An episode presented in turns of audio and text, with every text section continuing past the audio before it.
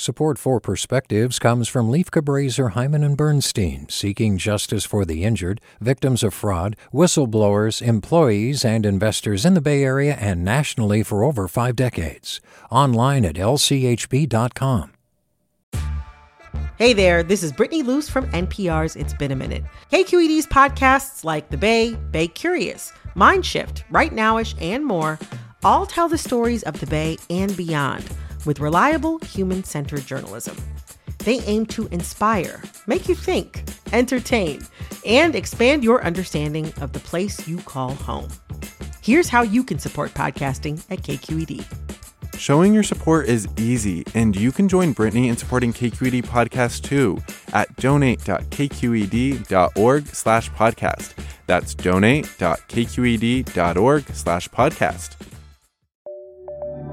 from KQED. Some days, no matter what I do, I can't stay awake in class. After a long night of studying, the next day, my head feels heavy.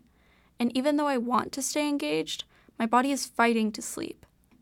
Every once in a while, a noise will be loud enough to force me awake, but this doesn't last. Despite my sincere efforts to participate and learn in these moments, I usually walk out of the classroom with little to no memory of what we discussed. The consequences of this go beyond the struggle in the classroom. Because I need to keep up with the content, missing an hour of class means making up that hour at home. But this, on top of homework, only makes me stay up even later. It's a vicious cycle for a lot of students like me.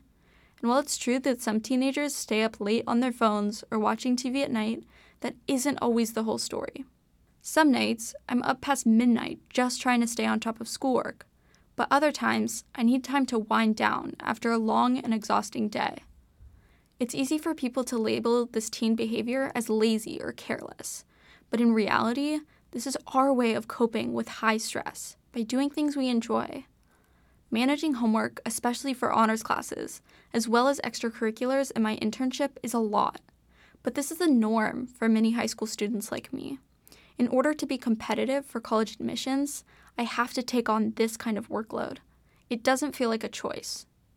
Sleep hygiene is important, and it's something that I'm still working to improve. Given that, it may seem like the solution to the issue of sleep deprivation in students is to get us to stop using our phones at night. But when students are procrastinating going to sleep just to have free time, people should consider why we need to do that. With a perspective, I'm Nina Thompson. Support for Perspectives comes from Lieff Cabraser, Heimann and Bernstein, seeking justice for the injured, victims of fraud, whistleblowers, employees, and investors in the Bay Area and nationally for over five decades. Online at lchb.com. Hi there, I'm Rund Abdelfatah from Throughline.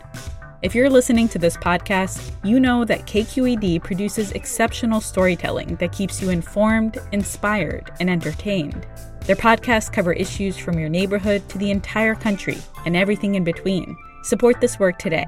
You can help us continue to bring quality podcasts to your ears. Just head to donate.kqed.org slash podcast. That's donate.kqed.org slash podcast.